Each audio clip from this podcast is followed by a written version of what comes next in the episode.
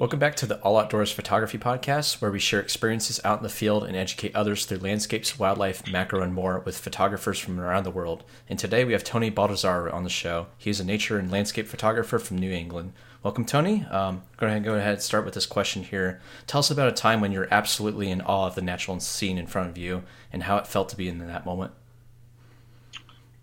Uh, yeah, that's a that's a great first question.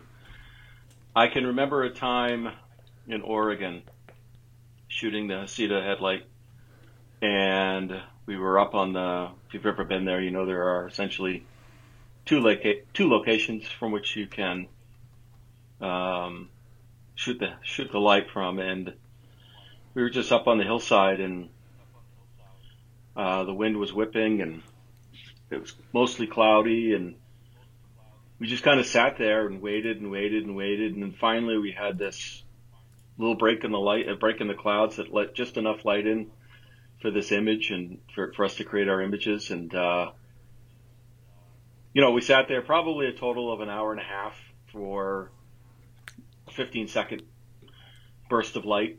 And, you know, it was wonderful to get the image that we wanted, but it was more about just being there and being somewhat in the elements on the Oregon coast. Um, uh, yeah, that's a moment that, that I'll carry with me for a long time. I really, uh, that struck me in, in quite a profound way. I'll say that. Yeah. It's awesome. Yeah. yeah. do you do you find those kind of moments rare, or do you experience it kind of every time you go out in the field? I wish I experienced them every time I went out in the field. Uh, you know, I would say that um, when I slow myself down and when I just take stock of where I am, and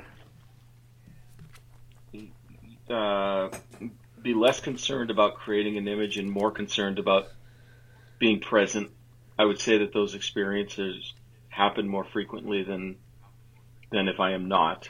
Um, they are, and I try to because all too often you go out in the field and you come home and there's a a shot that you didn't quite get or uh, things didn't come together like you had hoped. And if your goal is to always come home with a perfect shot and not experience nature, then I think you're missing the you know the bigger picture of it all. And so I do try to take a moment with each experience and try to take it all in as much as possible and and just really enjoy the scene and the setting and uh, just be thankful for and grateful for the experience to be out there.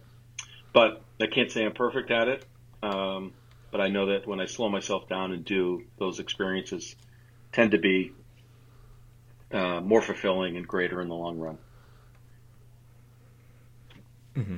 Yeah, especially when you're traveling abroad like that, like on the Oregon coast, it's like you may be like if you dropped a new location, very excited, and you may rush through like your compositions or something. But if you really just kind of take a step back and you know distance yourself. You really kind of soak in this scene in front of you and you might take better im- images as a result too. Yeah i think you're right and i think uh, you know i've seen i've traveled quite a bit for photography and i've seen people get frustrated that conditions aren't perfect. You know they think well this is my one opportunity to be here and the, the light isn't right and so on and so forth. And you know the the chances of getting the light you want or the conditions you want on the exact time and day that you're going to be there are you know pretty low when you kind of think about it in the grand scheme. You can you can plan, of course, and um, you could try to be there when you think the conditions are going to be um, are going to be ripe. But but overall, it's still you know a lot a lot of that is out of your control, or almost all of it is out, out of your control. So when you go to these places specifically for photography, and when you don't uh, uh, get the shot you want, if that's the purpose you're there, it's going to be a lot more disappointment than than not. And so, uh, to try to put yourself there and be in the time and space and be present there and allow the photography to come to you in a way I think does result in certainly a better experience and then many times a uh, a better image in the end as well. Yeah, I would agree with that. Mm-hmm. Yeah, for sure. Yeah. What kind of photos are you like setting out to take when you go out in nature? Uh, I, you know, I do. really two types of photography: uh, landscape photography, and then uh, a lot of wild bird photography. Every once in a while, I'll I'll um, capture uh, some deer or porcupines or other ant bears and stuff like that. But that's kind of secondary. That that's because those animals happen to be the location I happen to be in, and I was um, lucky enough to capture them. I don't actually scout those out. Um, so it, it is a little bit seasonal for me. So for for example, right now we're getting ready for migratory birds to return to New England, and so uh, I'm pretty much out every day looking for uh, uh, birds and trying to to capture wild birds as they migrate north. Uh, so not doing a ton of landscape work right now, but that'll shift, and I'll I'll begin to do more landscape work. And you know, we can talk about this, but I really like the the multiple genres. I like the the ability to do things other than just uh, go out there with my you know wide angle lens and try to create a landscape. I, I like the the challenge of also trying to shoot wild birds that um, have no idea that you're trying to take take an image of them and and are not going to follow your rules. And it's just a fun kind of a new challenge. And I I love birds, so it, it really kind of is a is a fun um, genre for me to explore as well. Yeah, for sure. That's uh, that's great that you're kind of like combining the two to as well. Uh, I know in the past you've given like a lot of talks on this, but uh, do you want to kind of go into some of the lessons you've learned about kind of switching back and forth between the two genres? Yeah, you know, it's really interesting because when I started to do both of them, I thought, well, this will be great. I'll I'll get up early in the morning and I'll I'll do some landscape work while the light is, you know, sunrise or what have you, and then, you know, I'll extend my day and I'll do some more. I'll put on my different lenses and I'll go shoot birds. And what I found really over time is that it, it's I kind of do one or the other. I've done both out in the field at the same time, or at least on the same day, but I tend to concentrate on either landscapes or birds, depending on location, time of year, things of that nature. Um, and so, um, you know, the lesson, a couple of the big lessons I've learned is I, you know, I, uh, I was, I, this, um, I've been in education for a long time, uh, school, you know, school, public schools, and you know, we have um, kids who I've seen kids more and more these days when it comes to athlete, like being uh, athletic, to try to begin to specialize in one sport or another, and and I've always encouraged them to play multiple sports because the the skills that you're going to learn in your spring sport are going to help you in your winter sport, and your winter sport's going to help you in your fall sport, and so on and so forth. I mean, it's just those those skills all come together and merge and pollinate one another, and they, you know, what you learn in one um, sport's going to help you become a better athlete overall, so on and so forth. Well, I, I kind of believe the same thing with photography. Um, if you shoot in multiple genres, and in my case, landscape and wild bird, I think I become better in both of them. So, um, for example, uh, wild bird photography has taught me to uh, be ready because uh, they're going to show themselves really when they're ready, and you have to be you have to have your camera at the ready at all times. And then you got to be ready to shoot. And uh, but at the same time, uh, that muscle memory from landscape work is helping me to try to position myself in a place where the bird um, uh, might make for a better image. Uh, I I keep in try to keep in mind the backgrounds of the birds. I try to keep in mind where the light is. All of these, you know, skills that I've learned with landscape, where I've where I've had the the ability to take my time and get my tripod out and position myself in such a way that all just gets sped up when it comes to the bird photography. And then uh, vice versa, you know, with birds, you got to be incredibly patient. And you, if you don't get the shot one day, you've got to keep going out and getting getting it and getting it and try and try and try.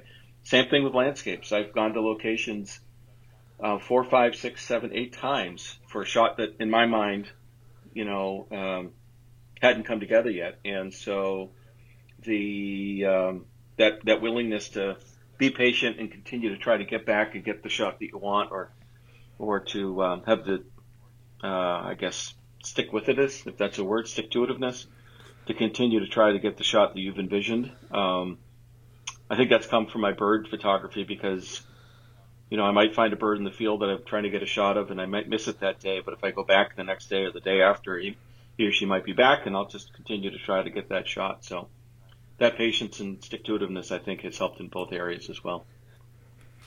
That's awesome. Yeah. So, uh, you started with landscapes, so that that involves kind of a lot of composition. Yeah, I mean, that's kind of the, the number one thing there. Have you applied any of that to your wildlife? Well, I've tried to. Uh, again, the birds don't always cooperate, right? Like they're not always going to sit on the rule of thirds uh, or uh-huh. the right branch or what have you. Um, uh, certainly, I try to keep all of those things in mind. So I try to be on the right side of the sun, for example. So I want to be shooting with the sun at my back as much as possible. I want to have the light on them as much as I can. I want to try to position them so that their background is not distracting. Um, it, you know, uh, it's a lot like landscape photography in that you uh, are trying to exclude all of the stuff that isn't going to help you tell your story. So, I, and I really firmly believe that making images is all about telling stories. And in landscape work, we we try to limit the story to only that which is essential for the image. And it's the same thing with birds. You know, I try to put myself in a position where uh, I'm going to be able to tell the story without a lot of clutter, without a lot of distraction, and with, and hopefully, you know, ideal light.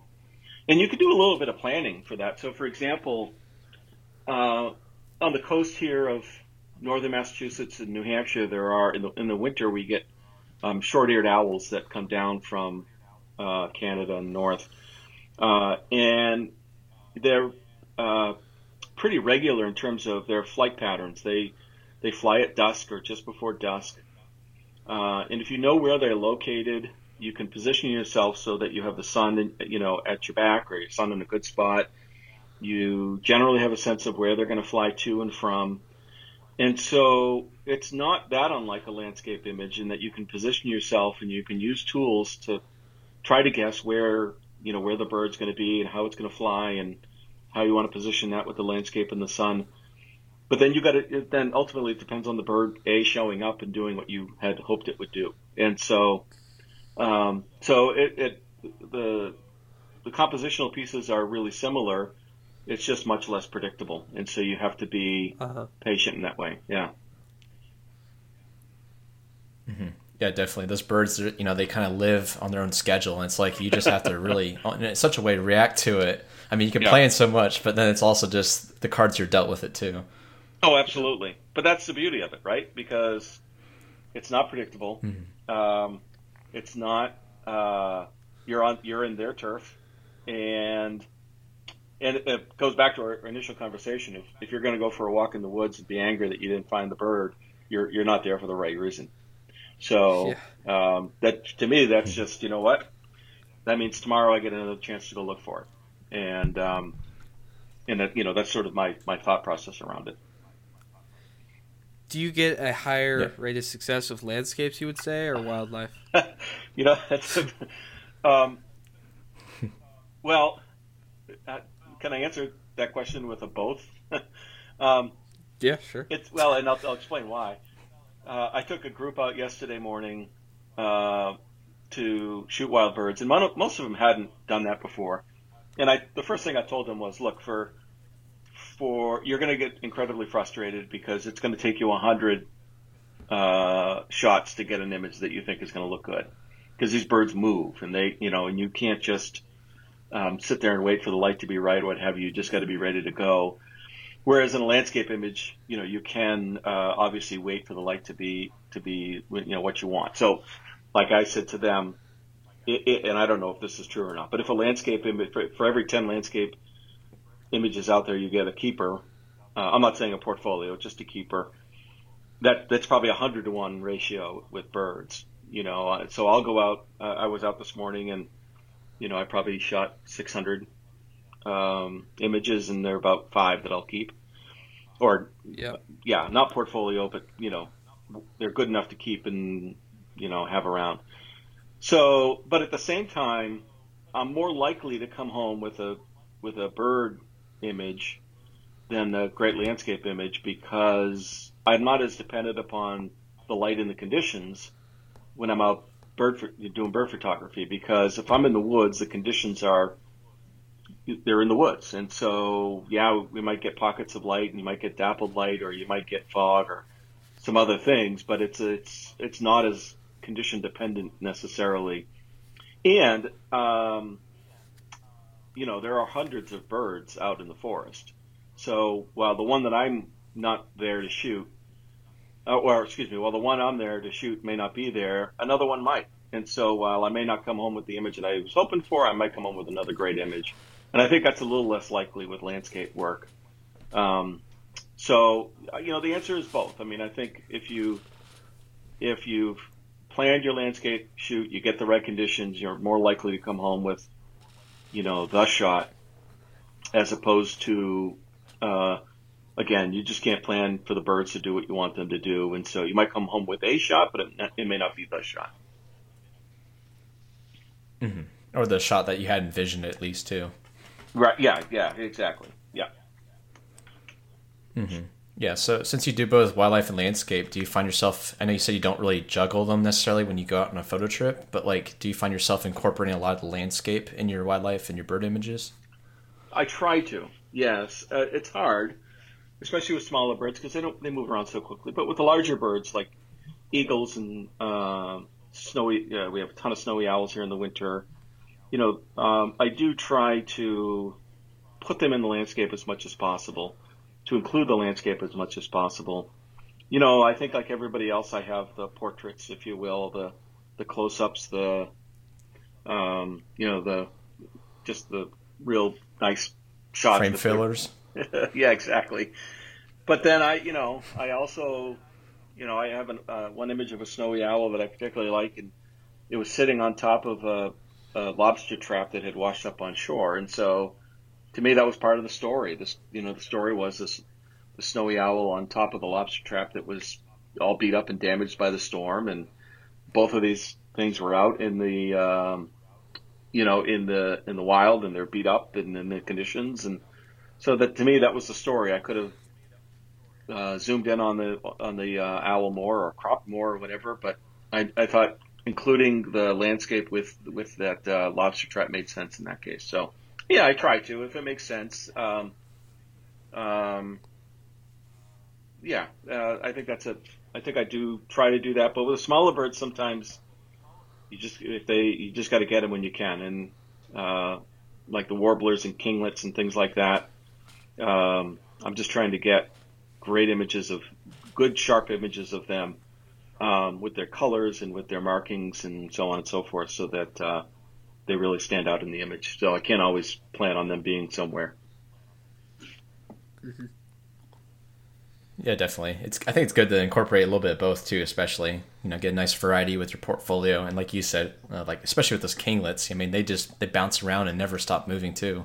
Yeah, they do. I've been uh, one of the shots I've been trying to get all all spring uh, the, is the ruby crown kinglet kind of flaring up that ruby crown of his, and I've gotten a couple close, but never, you know, when they get real excited, that that hair or the, those feathers will stand up on their head, and I've gotten great shots of seeing the red on the top, but I've never gotten that sort of flare up the top, which is kind of cool. Mm-hmm. Yeah. Do you find yourself shooting a lot of like bird behavior in your images? Yeah, I try to you know, um, you know, certainly right now we're uh, as we get closer to uh, their return in the mating season. Um, uh, you know, like this, we have a cedar waxwings up at this. They, they'll, the male will feed the female berries all the time. We see that with sparrows up here quite a bit, and then of course, all of the um, uh, warblers are singing up a storm, and they're great you know, they're, they could be really great characters to shoot when they're uh, marking their territories or looking for a mate because they're really bold and they're really out there many times. And then uh, larger uh, predatory uh, birds, uh, you know, I always do my best to get them uh, eating something or catching something. Or some people are kind of grossed out by it a little bit, but that's kind of that's how it works sometimes. Um, I uh, I have a, a recent image of mine called uh, "Soaked and Starving" of a immature bald eagle uh, tearing away at a Canada goose, in a rainstorm, Ooh.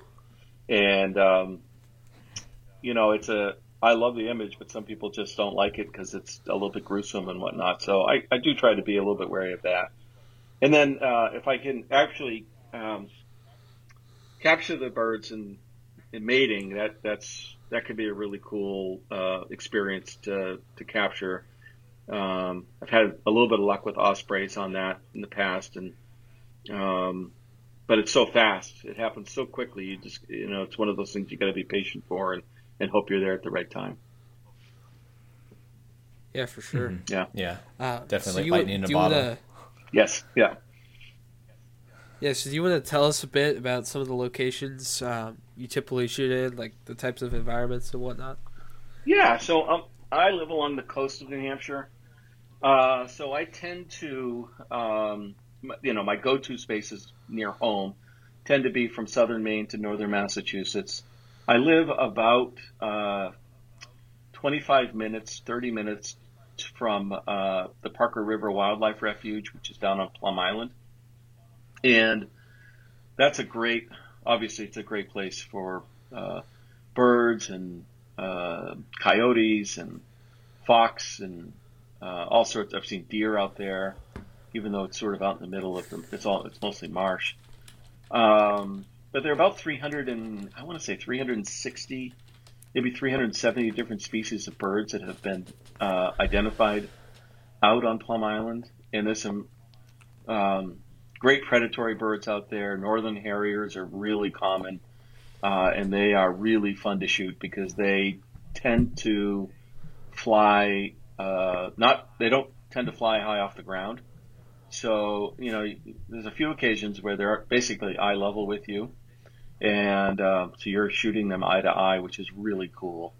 Um, I already mentioned the, the owls that, that come by, and then bald eagles and ospreys, of course. Uh, a lot of Cooper's hawks and sharp-shinned hawks. And so we've got a lot of uh, great predatory birds, uh, peregrine falcons and merlins also. So you've got a lot of great predatory birds there out there that you can capture, uh, hopefully, um, during their hunt. And then uh, during migration season, the warblers are just out of control down there as well. So that's a that's a big place for me. There's also a few places along the coast here. There's um, um, a state park called Odiorne State Park, which is right on the ocean. So we have this wonderful combination of forest and um, uh, ocean birds that you know you're it's a I don't know maybe five miles of walking trails and you can be anywhere from on the coast or on the beach to the middle of a forest you know within you know a few steps. So that's a great location and that has uh, 340 350 different identified birds in it at different times of the year. So there those are two really uh, you know strong areas for me. And then I go up to northern New Hampshire as well. Uh, the northern tip of New Hampshire, Coos County. Um, in the summer, it's great for warblers. That's where a lot of them end up sort of finishing their migration, but it's also a place for moose and a ton of bald eagles up north. And so, uh, so, you know, New Hampshire's got a lot of, uh, pretty diverse wildlife. Um, not as wild, not as diverse perhaps as some of the, some of the states down in the southern part of the United States, but for northern, uh, you know northern climates, it's you know we got enough here to to get out and get some great images. Mm-hmm. Yeah, a lot of that kind of like edge habitats, various you know important. I'd say yep. for a lot of you know maximizing the amount of species you get too. Yeah, absolutely. Um, there's uh, there's also an area around here. Um, they built a highway uh, over here on the east side of New Hampshire. This was probably 30 years ago or something along those lines. But in, in building it, they had to um, create what's called the, the or what was called at the time the Brentwood mitigation area, which was uh, they had these because uh, they were building the highway over wetlands and wild areas, and so they had to build new wetlands and wild areas. And so there's this uh, area not too far from the house, which has, geez, I don't know, maybe seven or eight different ponds and wetland areas, and it's really um, a lot of lot of diversity of birds in there as well. But it, but as you talk about these edge areas, and that's exactly what it's like. Um, you'll go from walking in the middle of the woods to the, on the edge of the field to the edge of a pond, in these sort of transition areas where there's so many birds and wildlife, different wildlife that live that um, that just really react well or survive well, I guess I should say, in these transition areas. Mm-hmm. Yeah, I'm kind of curious. Do you use eBird at all? All the time. Yeah, all the time. Uh, you know that that gives me a sense of that's certainly what's migrating in what have you. Um, but it, it's not always. You know, there's a lot of local knowledge as well. Um, we try to be uh, protective, if you will, and respectful of the animals as well.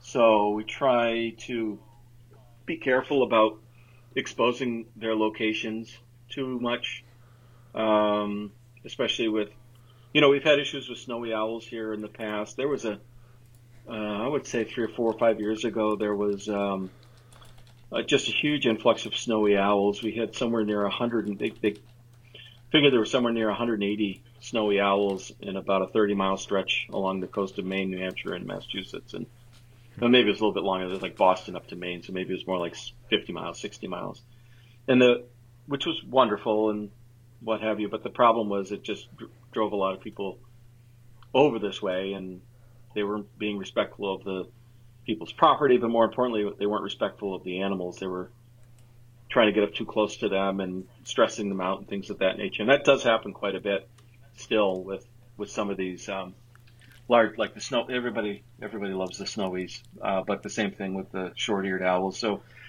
you know, some of the animals, some of the species, we do try to be protective of. I think, and we try to just be, you know, uh, cognizant of the fact that that we don't want large crowds of people to be um, putting them under stress and what have you. So yeah, eBird is is a great resource for to be able to see the migra- you know, migration of birds, but is also just local knowledge, talking to friends, talking, you know, having networks and what have you. Um, help provide, you know, ideas to where some of the locations might be so that we can keep that kind of private and for those folks that are going to go in and be respectful of the animals and go in and get out and what have you.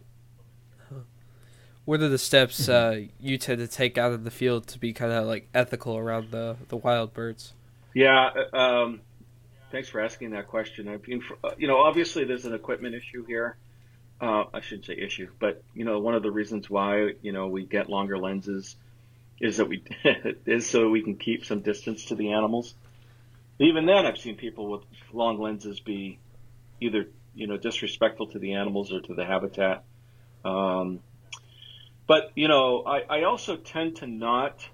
Um, I limit my time around the around the animals. So, for example, if I find a a snowy owl, I'll I'll spend you know ten or fifteen minutes with it, but then I'll leave, and I try not to uh, bring attention to it um, or crowd it.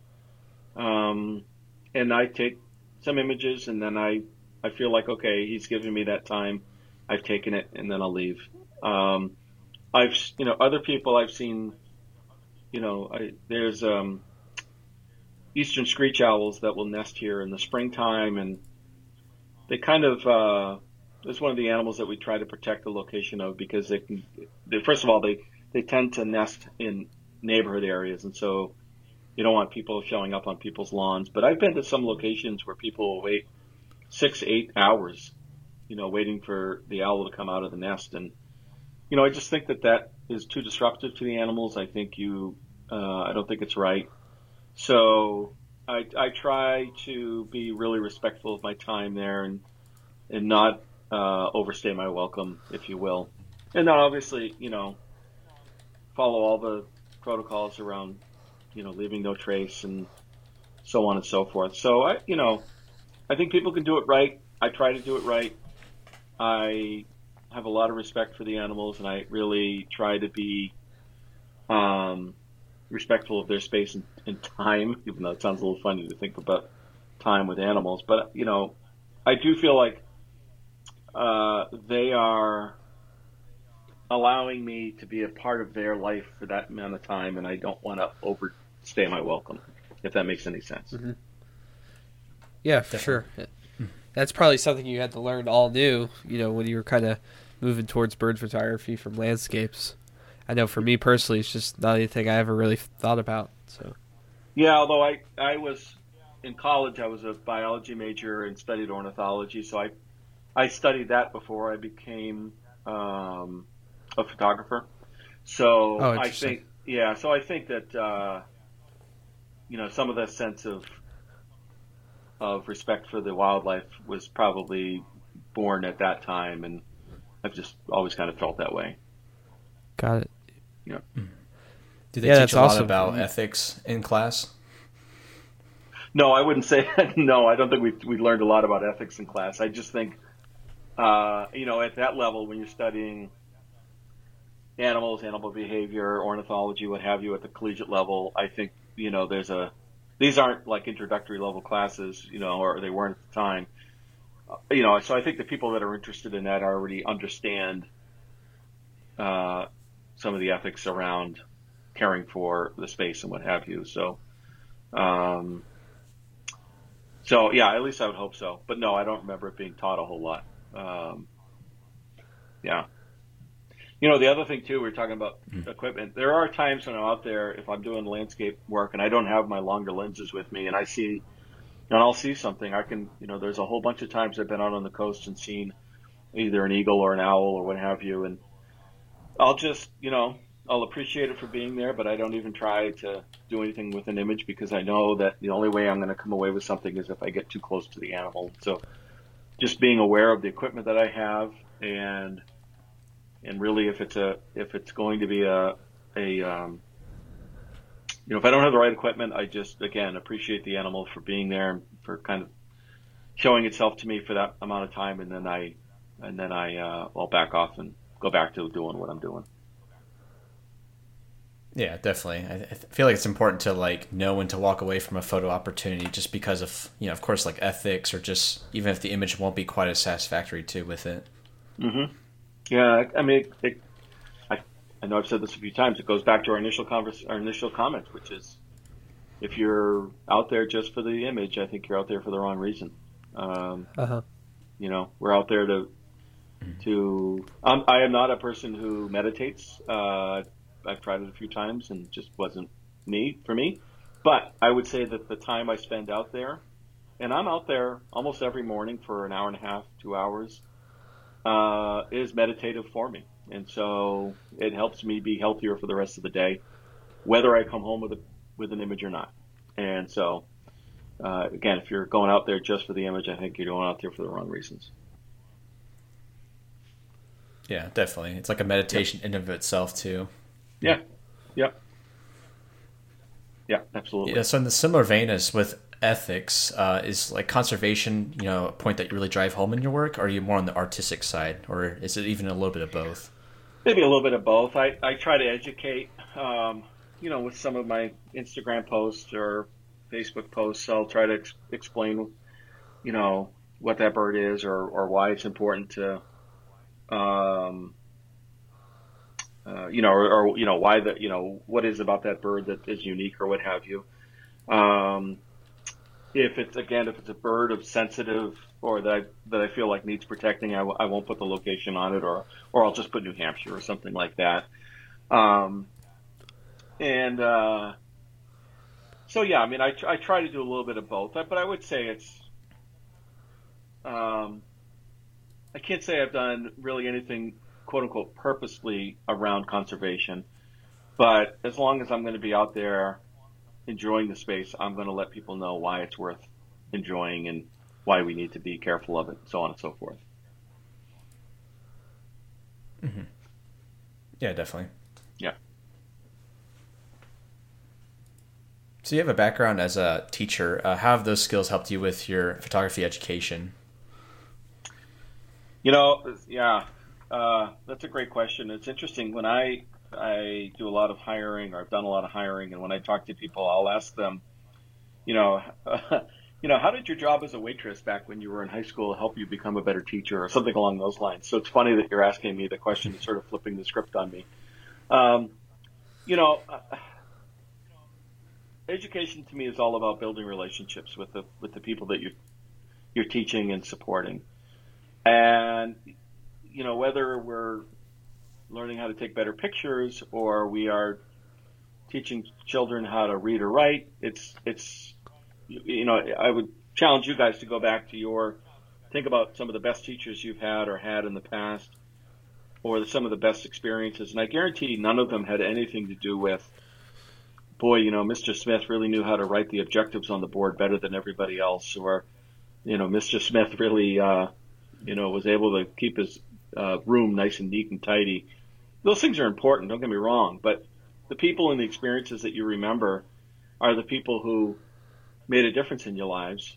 And the experiences, we, we rarely remember a single lesson. Like, I bet you neither of you remember the day you, you learned about the Pythagorean theorem. Uh, but you remember the teacher, you know, if that teacher made a difference in your life, right? Or you, maybe you remember the field trip or the experience that you, you had somewhere that made a difference in your lives. And so when I think about teaching, whether it's again teaching in a traditional school or teaching photography, it's about building relationships with people. It's about trying to create an experience for them that isn't about, uh, yeah, you know, we have to, you know, they have to understand exposure and say the exposure triangle, or you got to understand this. But I also want them to really fall in love with whatever it is that we're trying to do. And if that's photography, great. If it's being outdoors and taking pictures, like secondary, that's okay too. Um, but it's about, for me, it's just about making sure that um, the relationships are strong and the, um, you know, the uh, the uh, experiences that people are having is, you know, are, are worth are worth their time or of value to them. And and then the lessons are secondary to all that. Um, they're part of it, but if if those things don't come about, if if they don't have a good time, they don't have an experience that is of value to them, and they don't feel as though they've made a you know a, a new colleague or friend or relationship with somebody with myself or other people in the group, then then it probably wasn't worth my time. It didn't do a good job of it. So so I think that's it. And then of course, I mean, having taught and um, led uh, schools, what have you, for 25 years. I'm very comfortable teaching and helping and providing support and all the you know all of the techniques around teaching. That's all very secondhand. Uh, presenting is something that I do all the time and very comfortable with. So, you know, all of that stuff uh, I think is just uh, ingrained in me now after 25 plus years of being in teaching. Um, so yeah, it's just been a shift from uh, you know teaching in a traditional school or teaching traditional lessons to teaching folks how to you know create great images. Hopefully. Yeah, for sure. Definitely, yeah. And do you mm-hmm. do a lot of Especially online like... stuff with that, or do you do more in person? Uh, I've done a, a, little bit of both. Um,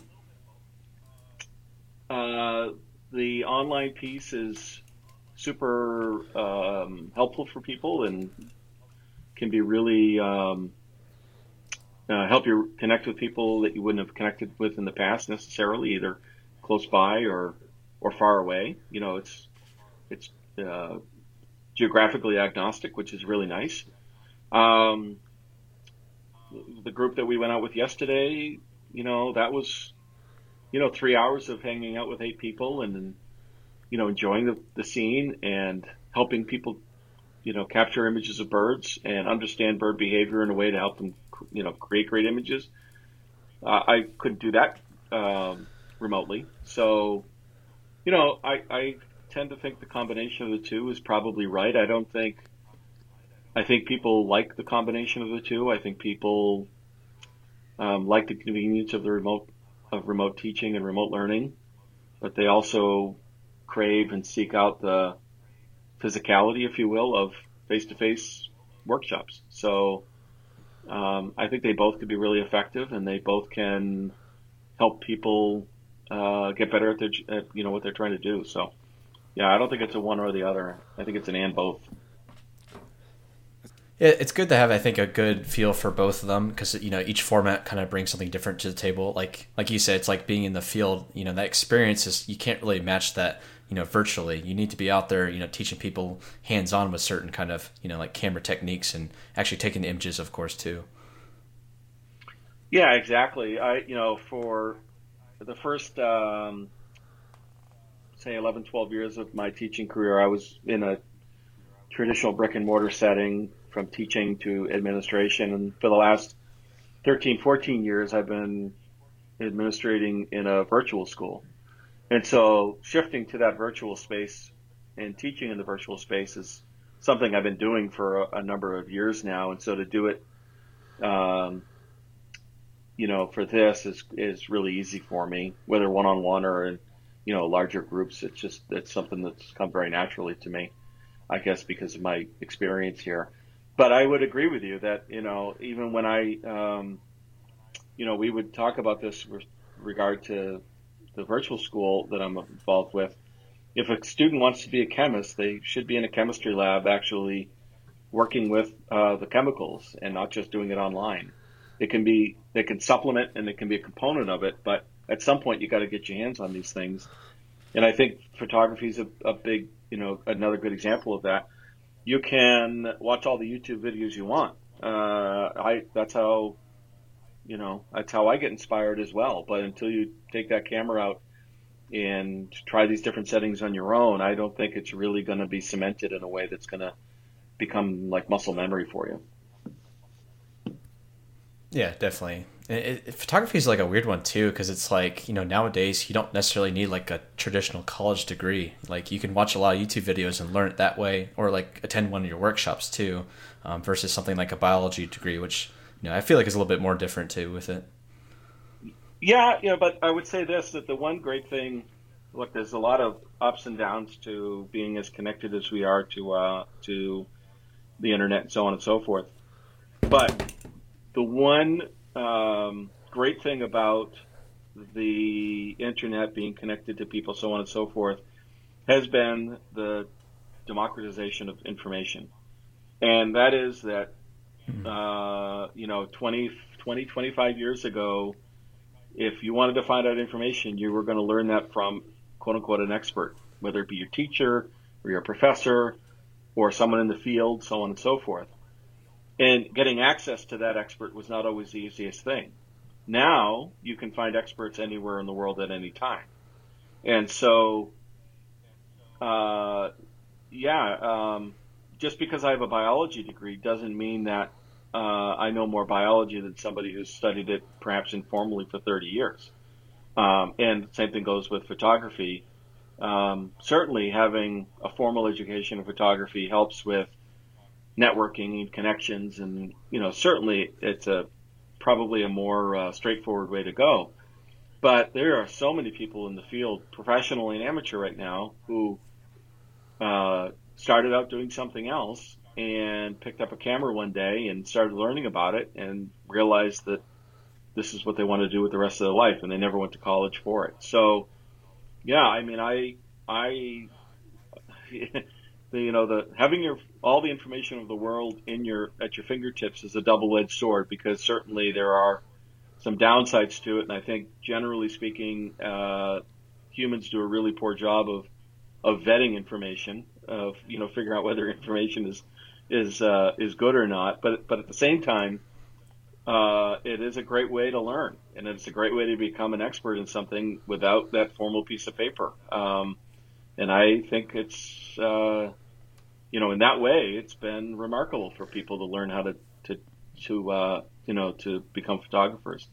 Um, the other thing I would say about that really quickly is you know, digital cameras have allowed us to experiment and learn and try new things at, you know, a very little cost. We haven't, both in time and money, you, you know, in the field whether you got the shot you wanted or not. Um, it, you know, the old days, you'd have to go get the film developed and so on and so forth, and then you'd have to buy more rolls of film and all of that stuff. So the instant feedback that you get from digital photography has allowed us to become much better photographers much faster than we would have in the past. And so, you know, the, the explosion of information and the instant feedback have have really allowed digital photography to become, uh, you know, uh, really anybody to become expert photographers, which is you know a great thing. And while it hasn't helped some areas, so prints and so on and so forth, if there's no, it's tough to monetize that. There's a lot of people learning how to do this for the first time still, and so that's a great uh, that's a great opportunity for folks to get into the business if they want to. Yeah, for sure. Yeah, those are all great um, points did, with just the information age of it too. Mm-hmm. Yeah. Did you start it all with uh, film, or have you always been digital? well, I did have a film camera growing up, uh, and the interesting so great irony here. When I was in high school, I signed up for my. I wanted to take a photography course, and I uh, I couldn't because it conflicted with my Spanish class that I needed to take. And so my parents said no, I had to take Spanish because I you needed to take languages to get into college and so on and so forth. So I did. Uh, I still had a film camera. I just really didn't know how to use it all that well. And then, um, you know, fast forward, I don't know, handful of years, and the next camera I bought was a digital camera. So yeah, I've had. I mean, I, there are some people out there who say that they can't, they wouldn't even know how to put film in a camera. Um, and I'm not talking about like amateurs. I'm talking about there are professional landscape photographers I know who have never put a roll of film in the camera, which is fine. I'm not making fun of them at all. Uh, I at least have done that, but I can't say that I was very good at it back then. Uh, really, it's, it's I've been a product of the uh, digital age more than anything. Yeah. Mm-hmm. Yeah, I think you know, you sometimes you know I guess there can be benefits to starting with film, but I think you know getting in starting with that technology too, that more modern technology, uh, perhaps gives you an ed- edge in other areas like editing and you know computer working with the computer and everything like that. So yeah, I, look, I'm not. I'm sure that there are amazing film photographers. I know there are amazing film photographers out there, and I know there are people who do both. And I'm, that's uh, it's just not I don't have the time to to figure out both right now. So, um, yep. yeah. Mm-hmm. Yeah, it's a whole different devotion too. You know, just getting the film. It's you know. yeah, yeah, no doubt. I mean, it's just a whole different thing, and um, so it's just yeah, I, I never really look back at, at, at doing that at all. So. Mm-hmm. Yeah, fair enough. Uh, so switching gears here a little bit, uh, you produce some calendars and some photo prints. Uh, how's your experience been with both of those? You know, the uh, again, the prints aren't really much of anything um, in terms of um, sales or anything. People aren't necessarily interested in, in prints. I do sell some locally and have some in you know various offices and things like that. But that to me is, you know, it's a uh, it's those are things sort of. Um, uh, a little icing on the cake, if you will. There's nothing I really can plan on. I know other people do a really good job of it, and they uh, market the heck out of it, and they spend a lot of time and resources putting together that that stuff. It's just not an area that I want to do. Uh, the calendars I've been doing for five or you know four or five years now, and um, you know those again, those uh, I usually sell uh, sell out every year. Um, I uh, I make a little bit of money doing those, but I also give away a lot to family, friends, people I've done work with. So my goal with those calendars uh, has never been to make a ton of money with them.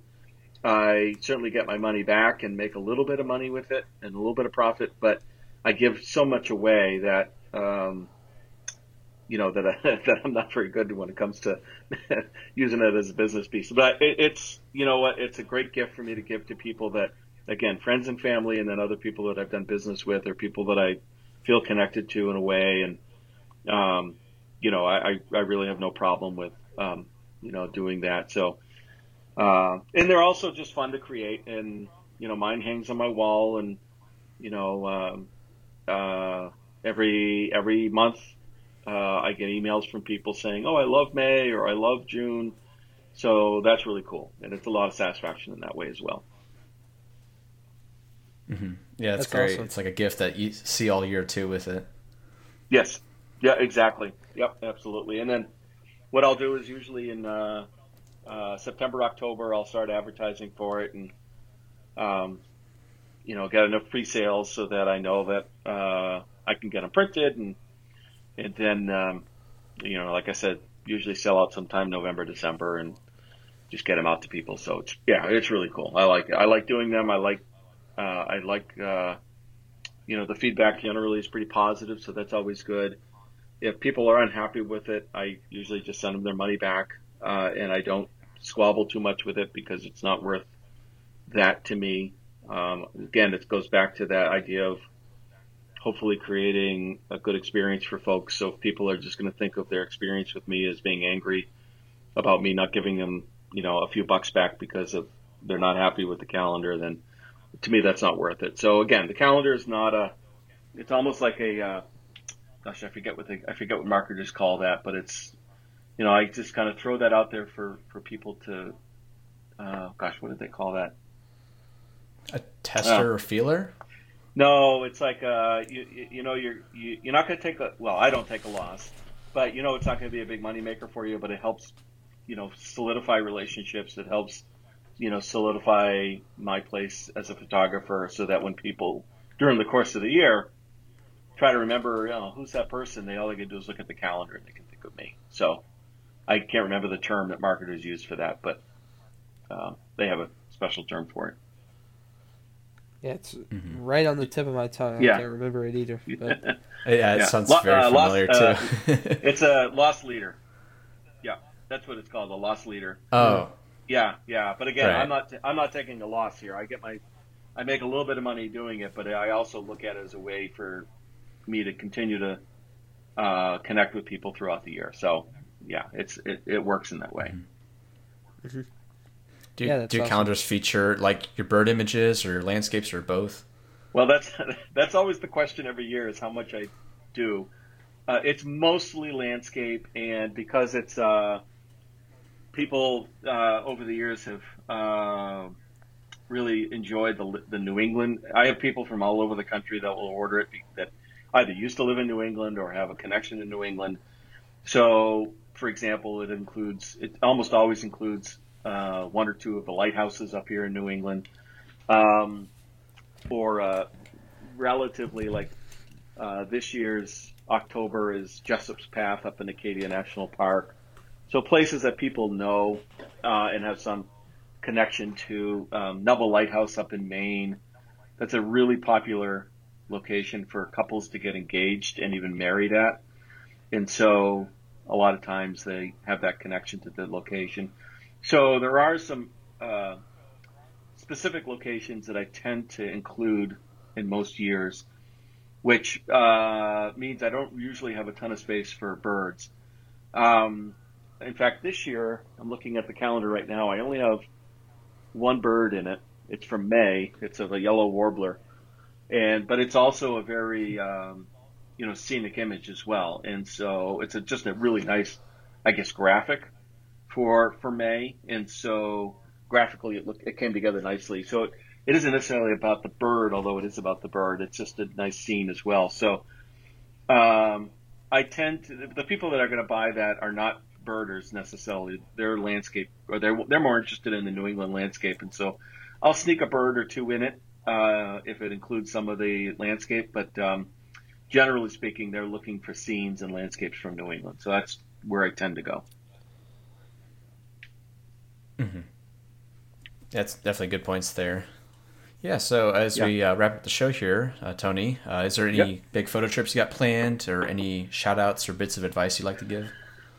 I'll be in Oregon uh, coming up at the end of the year um, with the Out of Chicago group. Uh, and I, yeah, that's, I have a really strong connection with them, and I've done some presenting work for them, and I've also been a participant in a whole bunch of their workshops. They're a really good group, so big shout out to them. I also, um, let's see. So uh, if any sort of last minute pieces of advice or what have you, you know, I have found over the years that photography has given back to me more than I've given to it. Um, the I go to bed every night.